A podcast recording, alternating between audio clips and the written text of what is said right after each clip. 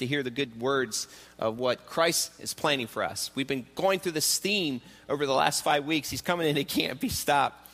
And the Bible also tells not only did he come, and we saw that at Christmas, but he's coming again. And this time when he comes, eh, he puts an end to this mess that, and, and to this enemy called Satan. And you're going to see that today. My hope is this that you leave here different than what you came in. I don't know, maybe you walked in here, you're watching the Lions get beat late last night. I don't know, maybe I, I was rooting for them, and my wife was too. She's from the Michigan area. She's from uh, Troy, Michigan. You know, it's a suburb of Detroit. So she owns some Detroit Lions, a Joey Harrington uh, jersey. So I was hoping that the Lions would win. Obviously, they didn't. But that's just, that's a game of football. But Scripture tells us there's going to be a battle, and we are guaranteed to win. Wouldn't it be awesome the team you rooted for every week was guaranteed to win? Wouldn't it be great if the Denver Broncos won the Super Bowl? I'm just saying that'd be awesome for me. I'm a Redskin fan, but I, am a biased Tim Tebow fan. That would just rock the world of Tim Tebow and, and the Broncos won the, the, the, Super Bowl. Just telling, that's how I feel. But so if you like the Steelers, I'm sorry about that, but um, it's okay. I don't have anything against the Steelers. I just like Tim Tebow. Okay, and uh, I don't know where I'm going with this, but if you if you want to, Redskins have been so long since they've been in the playoffs. I you know got to root for somebody. Um, but the Bible tells us that we're going to win. And sometimes we live this life as if we're not on the winning team. And be quite honest with you, if you allowed that, that could really uh, take that step in life where you didn't believe that. It could just really frustrate and you'd give up and every little thing came your way. It would just it would just dig into this deep hole of depression. But I choose not to live there thinking about winning and losing, there are just certain things and certain teams and individuals and people along the way, if you're really honest with yourself, that there's, there's, there's sometimes you watch and you just, it's so good to see that person lose. I know you never think those things as Christians, but there are times that we think, man, it's so good to see them lose. It's so good to see that team lose. Even if it makes it feel better if your team loses and you know that team lost too. It's like, that's a win. And somehow it's a win. But Scripture tells us, I'm sure you've never thought those thoughts, so ask for, I'll ask for forgiveness. I'm the only guy that thinks that way. But Bible tells us that there's a great battle out there. And we're on the winning team. And there's an enemy called Satan who has just wreaked havoc for way too long. And uh, Bible says this Jesus, not only did he come, he's coming again, and he's going to put an end to him. And we're going to be there witnessing this. And when I'm witnessing this, we're going to see today we get to join in on that. And I don't know what that does for you. And quite frank, I know what it does for me. So if it doesn't do anything for you, that's okay. I'll take what it's supposed to do for you for me because it's amazing. It really is. So grab your Bibles today and, and hold your hand up if you need a Bible and turn to the book of First Thessalonians. First Thessalonians chapter 4. Please turn there. These words are just powerful words. He's coming to get us. Not only did he come already, but he's coming again and he's going to finish what he started. And he's going to put an end to this life as we know it with Satan, with sin and depression and, and trials and struggles and frustrations and, and all those things that come with that. He's going to put an end to it. Turn to 1 Thessalonians chapter 4, and we're going to read verses 16 to 18. 1 Thessalonians 4, verses 16 through 18.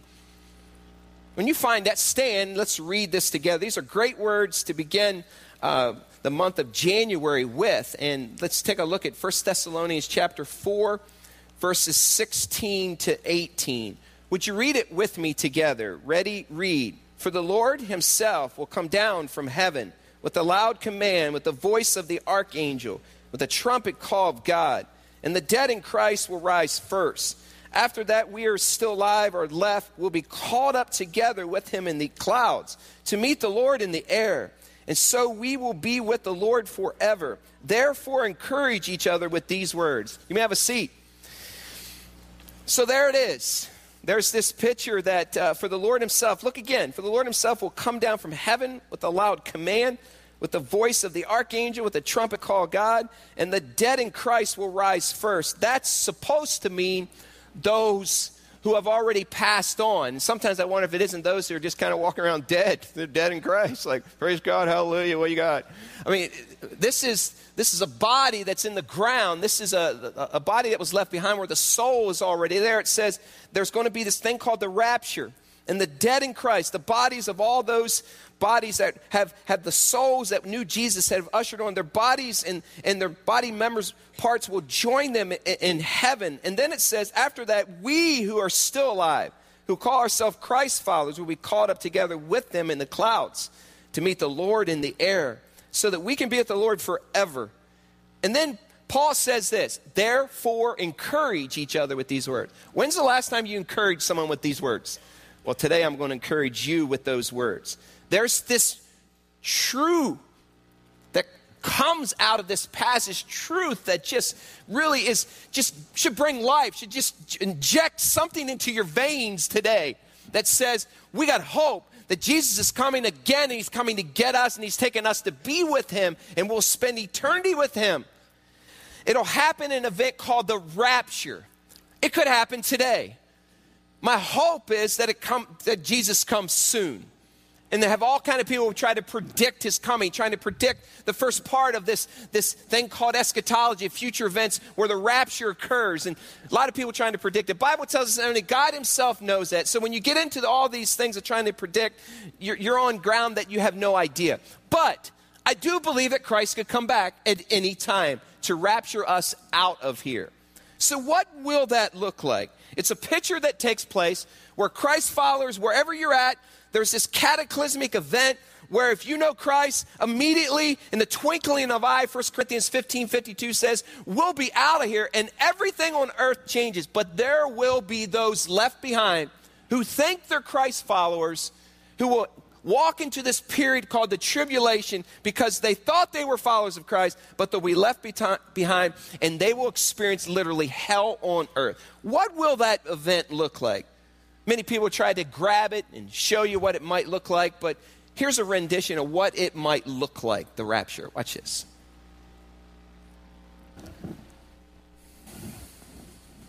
Jesus Christ is coming back for his church. The Bible says in Matthew chapter 24, verse 42 Watch therefore, for you do not know the hour your Lord is coming.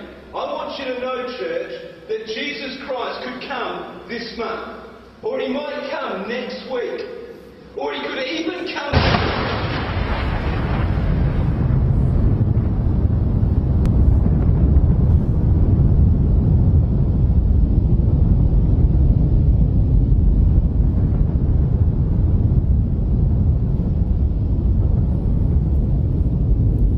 The question is, is this Are you ready? if Christ came during this service, are you certain that you have a life saving relationship with Jesus Christ? Is there no doubt in your mind that if the rapture occurred at this moment, that you would be ushered out of here and will meet God in the air, and all the bodies of those who have already died who knew Jesus will meet their soul? Or will you be left behind like some of those will? I want to speak today to those of us who are going to meet God in the air, who are going to spend eternity, who are on the winning team. And I'm also going to speak to those of you who think you're on the winning team, who think that you have it all planned out, who think they have a, a, a, this, this, this relationship with God worked out, and when in reality you don't, and you will be left behind. First Thessalonians said it's going to happen. Rapture is going to occur. We have this cataclysmic event and called the rapture. And what happens is this we have this thing called the church age. That's us. And when we look at this timeline of events, we have seen this timeline of events and we walk through the beginning of time when Satan was thrown out of heaven with his demons, and one third of the angels became demonic demons that serve him because he sinned. And we saw the creation of time. We've walked through that. Then we saw how Christ was coming and he can't be stopped. And then we saw Christmas when he came. And then we talked about he lived and, and he died and he was resurrected. And then Rich talked about God left the Holy Spirit with us. And now we're talking about the next thing on the timeline is the rapture. The rapture could happen today. It could happen before this service was over. The next thing is the rapture. And when the rapture occurs, At that moment, there will be a leader that'll come on the scene, and he's called the Antichrist. Is he alive today? I believe he probably is well alive today. I believe that Christ and the rapture and his return could happen in my lifetime and could happen in your lifetime. At the end of this time, at the end of this church age, the rapture occurs, and then there's this period of tribulation seven years. And during that time, the Antichrist services. He's well known, becomes a leader. He's charismatic. The Bible tells it he's attractive. It says that, that, he's, that he's a cunning leader, he's a cruel leader, and most likely alive today, and he will be limited providentially by what he can do. And he also has two cohorts that work with him. He has the beast, and he has the false prophet who served with him, who tried to, to, to figuratively demonstrate the three in one God the Father, God the Son, and God the Holy Spirit. We got Satan, we got the beast, and the prophet. And so there's this picture where he's trying to mock God. And let me tell you, that rapture could occur at any time. During this time, meanwhile, those of us who have been rescued will be with Jesus, ruling in heaven for seven years. But there will be a few that are left behind. There will be many that are left behind. And they have a choice to make when they're left behind. You saw in this, this demonstration that was given in this video, they saw some fall to their knees. I'm not certain that'll happen. I'm not certain that people will get it. I'm sure there'll be a deception. That's, that Satan and, and the Antichrist and the, the false prophet and the beast will somehow say, hey, they, they just left. And they'll bring this big delusion Scripture talks about. But I do know this we can prepare people for that day. I mean, all of you have had conversations with relatives, with people that you know, that you love, and you're saying, man, you need to get, have a personal relationship with Jesus Christ, because if you don't have a personal relationship with Jesus Christ, you're going to be left behind.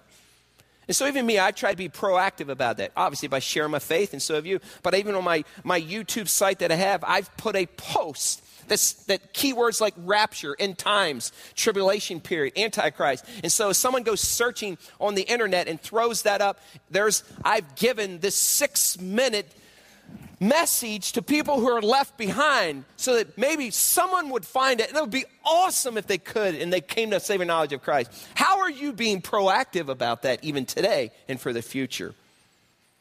So much more to be said at a later time, but for time's sake today, the rapture occurs. And after that, there's a seven year period of time called the tribulation. And Jesus is coming. He's coming again, and he's going to put an end. The hero is here. His feet are on the ground. And you know what he says he's going to do at the end of this, this seven year? He's going to come back and he's going to wipe out Satan once and for all and for good and forever. Anybody excited about that, by the way? Once and for all and for good and forever. He says enough of this, and he puts Satan literally out. John paints that picture for us in the book of Revelation. John is lying on this island and he's has this vision before God, and God is giving him all these things. He says, Write, John, write. And so he's writing these future events. And if you look at the book of Revelation, you'll see all through it, John is giving these, these figurative things that look like. He's given some literal time events that are going to happen. And so our discourse today will show you at the rapture at the end of the rapture and then the end of the tribulation, there's this period of time where this all out war takes place. An all out battle, and it's called the Battle of Armageddon. You've heard the word, you watched the movie. But the Word of God gives clear evidence that it's going to happen, and it's when Christ comes back, and we're going to look at it, and He's going to put an end to Satan. Turn to Revelation chapter 19. Revelation chapter 19, last book of the Bible. Revelation chapter 19. The battle is called the Battle of Armageddon. Just a little review. Us today. We're the church age. We're alive and well. We're sitting at Grace Community Church.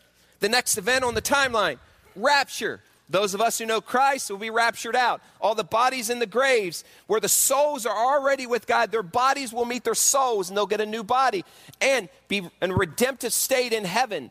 Raptured. Next period of time, seven years of tribulation. The first three and a half are, are horrible, the second three and a half are worse. And at the end of the tribulation, next event on the timeline is the Battle of Armageddon. This is where the War of Wars takes place. Look at Revelation chapter 19 and verse 11. Look what it says. John says, I saw heaven standing what? What's your Bible say? Open. And there before me was a white horse, whose rider is called faithful and true. With justice he judges and makes what? War. His eyes are like blazing fire, and on his head are many crowns. He has a name written on him that no one knows but he himself. He is dressed in a robe dipped in what? Let me tell you, by the way, this isn't a peace rally. This is a war, all out war, led by Jesus himself. Verse 13 He is dressed in a robe dipped in blood, and his name is the Word of God. The armies of heaven were following him, riding on white horses, dressed in fine linen, white and clean. Out of his mouth comes a sharp sword with which to strike down the nations. He will rule them with an iron scepter. He treads the winepress of the fury of the wrath of God Almighty. On his robe and on his thigh, he has this name written. What's it say? Read it with me King of Kings and Lord of Lords. Now, I don't want to say, dude, Jesus is coming. And he's coming back with vengeance, and he's going to put an end to Satan and his plan once and for all. By the way, this is not flannel graph Jesus from your Sunday school days. This is not Christmas pageant Jesus with a white flowing robe where he's standing there and he's smiling. This is not the picture of away in a manger Jesus, but a Savior dripping in blood, riding with the armies of heaven on horses. Makes me want to go and jump on a horse. That's what it does. Makes me want to spend some time with a jockey so I can be right out in front. The picture is this you and I will be climbing and riding behind Jesus Christ with the armies and the angels of heaven. The closest I can get today, I get on an iron horse called a Harley Davidson. Maybe it would just be Harley Davidson. That would be awesome. But the picture is this we're following Jesus, and there's this sword coming out of his mouth, and he has the fury in his eyes, his fire in his eyes, and he wants to put an end. He says, I'm back, and you're done, Satan. This is a good day for those of us who know Jesus Christ. Plus, just a little sidebar that seven year period of time, like during the tribulation, when those of us who know Christ, I'm hanging out with jockeys in heaven. Just telling I'm just telling you that. All those who know Jesus, teach me how to ride, baby. Show me the fastest horse. What do I need? I want to be right up front, catching it all, watching it happen, unfold. This is not a picture of a defeated bride like some of us live in our nine to five. Sometimes I see Christ followers and I say, man, you live as though you're defeated. Don't you know who you are? And sometimes I just have to open this up and read, this is who we are. This is what's going to happen. Now, seriously, when you think about whatever you're facing in life, and I'm not trying to downplay how hard life can be, what is the worst outcome? Death. What comes after you, if you know Christ after death? Jesus. Is that also bad? It just isn't. You see, we get a hold of this thing called life and we hold on so desperately and we want us, everything to be so good. Church, listen to me. This is only temporary. There's going to come a day we'll have a new body redeemed and we're walking with Jesus. No sin, no tears, no mourning. Look towards that. That's what Scripture tells us. Sometimes the church just looks so defeated. I look at them and say, man, you don't look like a Christ follower who knows he's on the winning team. You live as though you've been defeated. This isn't a picture of a persecuted bride. This isn't a picture of a defenseless group, but a redeemed group of people ready to get some honking revenge, and I want to be part of it. That's the picture here. A group ready to put an end to Satan and his demons. After all the hardship and all the lies and all the schemes and all the ways he's won, it's our chance to say, we win, big boy, you're done. That's the picture that's here. Listen, if this doesn't juice you up on any level, then you're half dead today. I'm serious. This is great news for us. Let me pause for a second and remind you of something. There will come a day when you will get ultimate revenge. There will come a day. Church, listen to me today.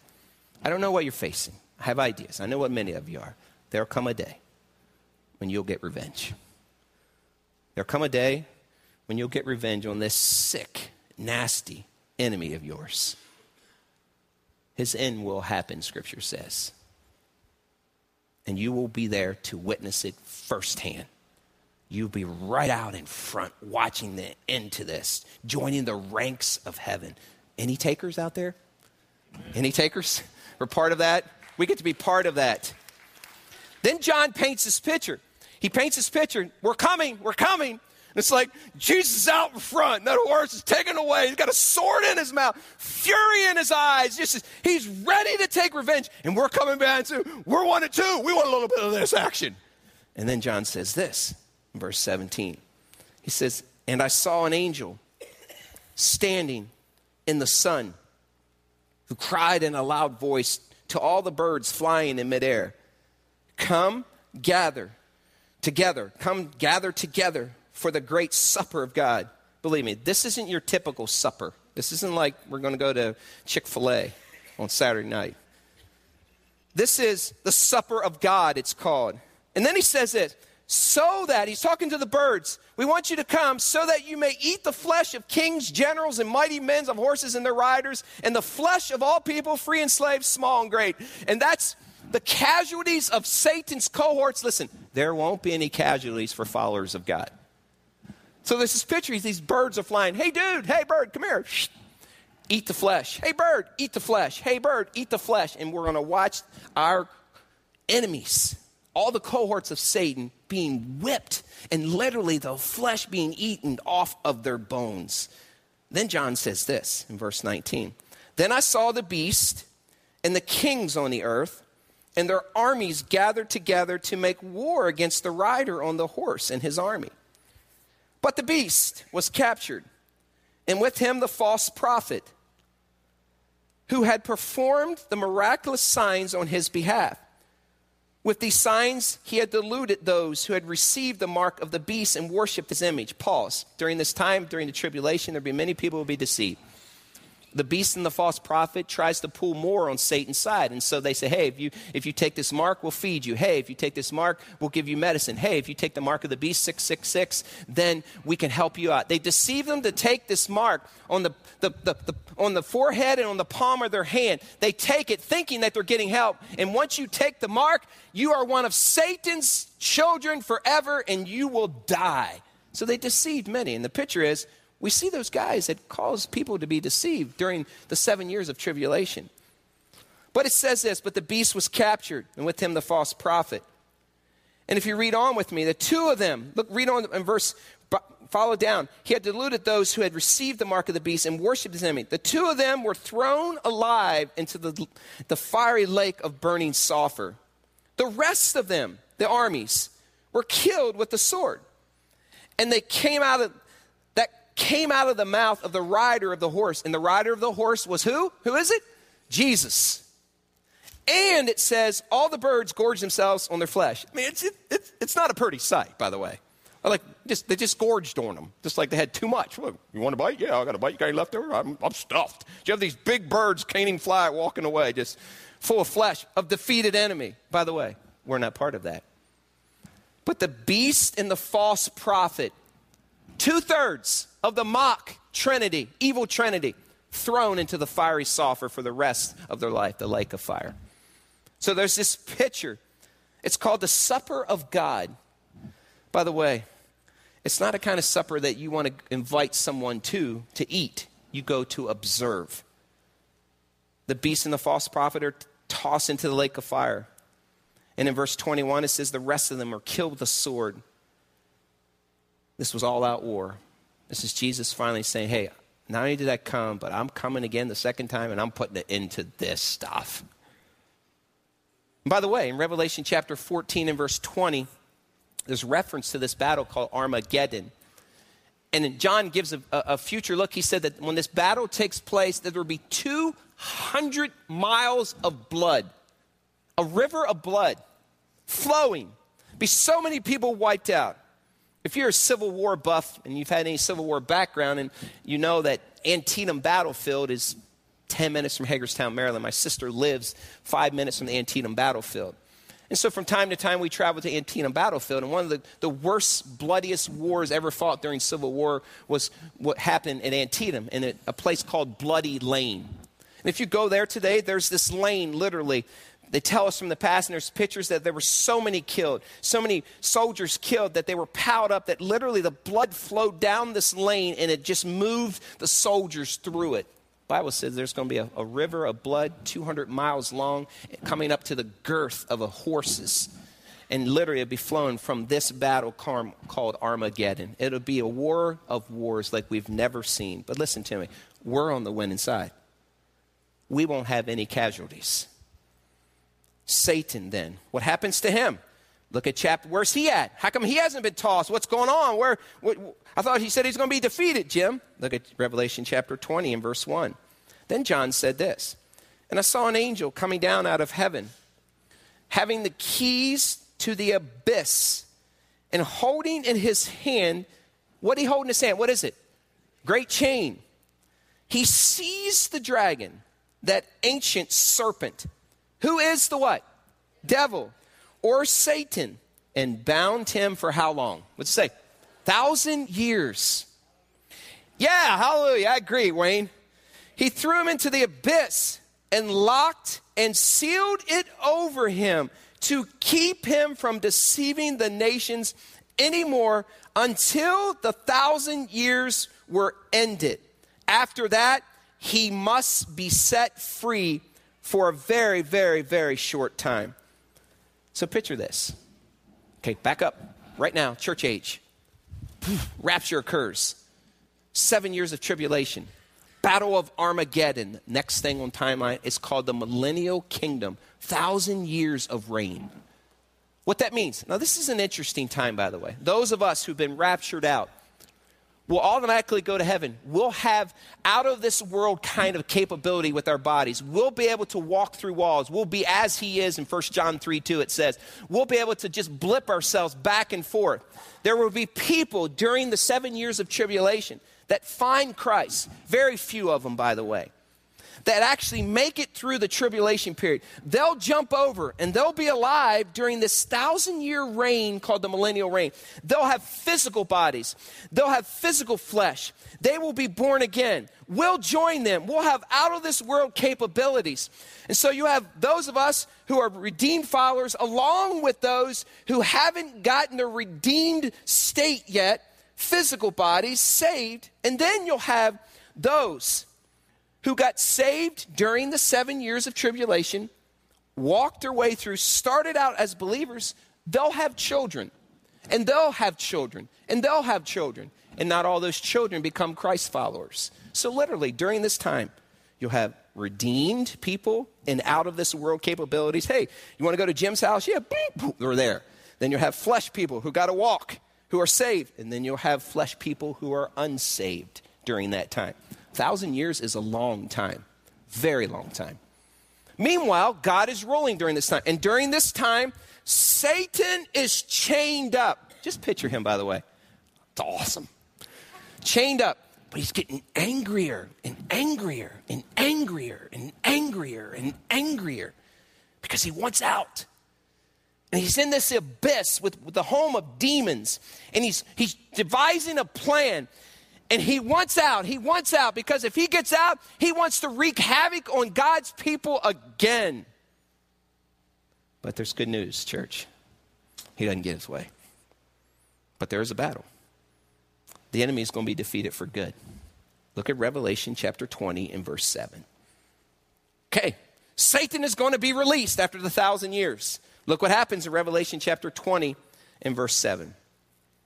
When the thousand years are over, Satan will be released from his prison and he will go out to deceive the nations in the four corners of the earth. By the way, let me just give a little sidebar here, too.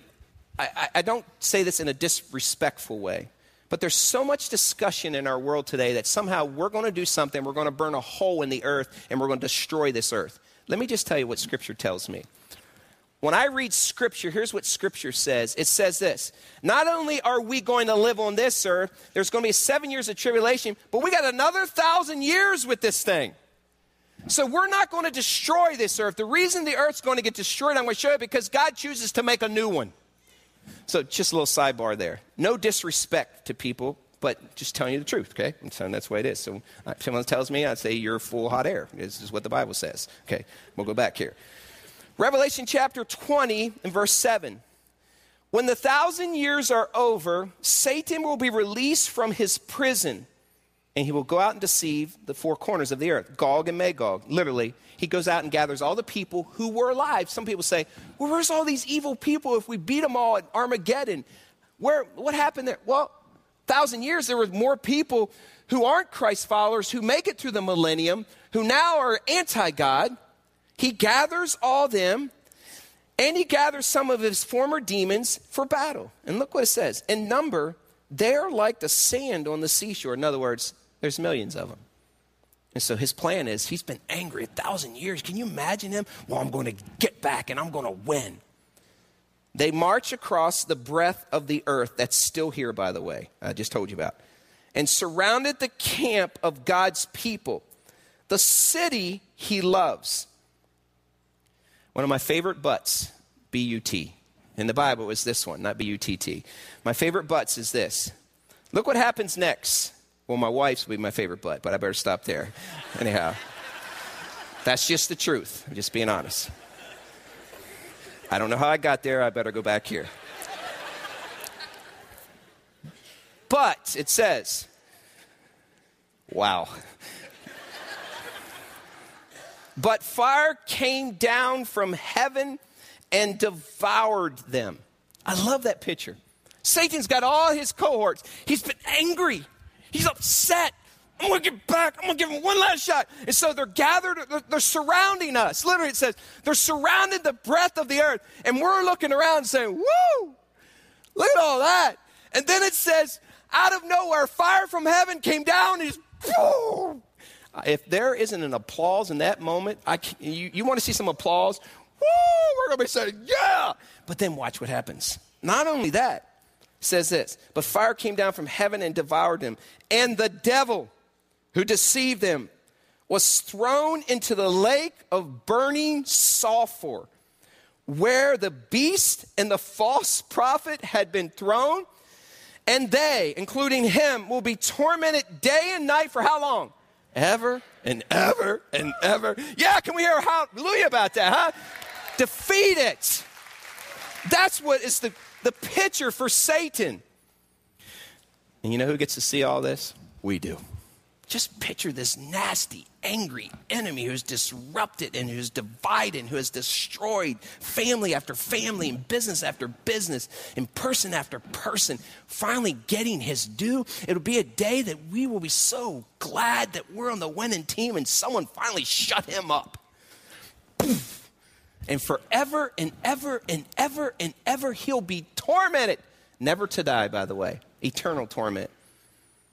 There's a view out there amongst people that that annihilation is somehow we die and that's it. No.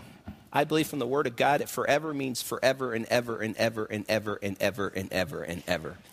And Satan will be burning forever and ever and ever and ever and ever. After that, okay, Church age, rapture, seven years tribulation, battle of Armageddon, thousand year millennial reign. At the end of that, Satan is tossed, as is every evil being alive, into the lake of burning sulfur, destroyed. After that begins the new heaven and the new earth. New heaven and new earth, right after that. Look at John giving us a picture of that. Revelation chapter 21 and verse 1. Then John said this then is when I saw a new heaven and what? A new earth. Now listen, there's your evidence. The new earth doesn't come till after God Himself allows us to live on it for a thousand years. For the first heaven and the first earth had passed away, not because of global warming or an aerosol can, okay? And there was no longer any sea. I saw the holy city, the new Jerusalem, coming down out of heaven from God prepared as a bride, beautifully dressed for her husband. And I heard a loud voice from the throne saying, Now the dwelling of God is with men. God is with us physically. Not that He isn't physically, He's living in us, He's around us, He's with us, but He will be in a physical form as we are. And we will what with Him? Live with Him. that's awesome. Maybe it isn't for you, but it is for me. Then it says this they will be his people, and God himself will be with them and be their God. And then it says this in verse 4. Let me give you this good news today. It says this He will wipe away every tear from their eyes. There would be no more death, or mourning, or crying, or pain, for the old order of things has passed away. Can I hear an amen about that? No more. That's what it says. No more. Then John says, He who was seated on the throne said, I am making everything new. Everything new. Then he said, Write this down, John, for these words are trustworthy and true. Write these down so you can hear it today at Grace Community Church. Then he wrote this down. He said to me, It is done. In other words, I did what I said I was going to do. I'm coming back and I can't be stopped. And I'm taking, I'm being the hero and I'm getting rid of the villain, the enemy called Satan.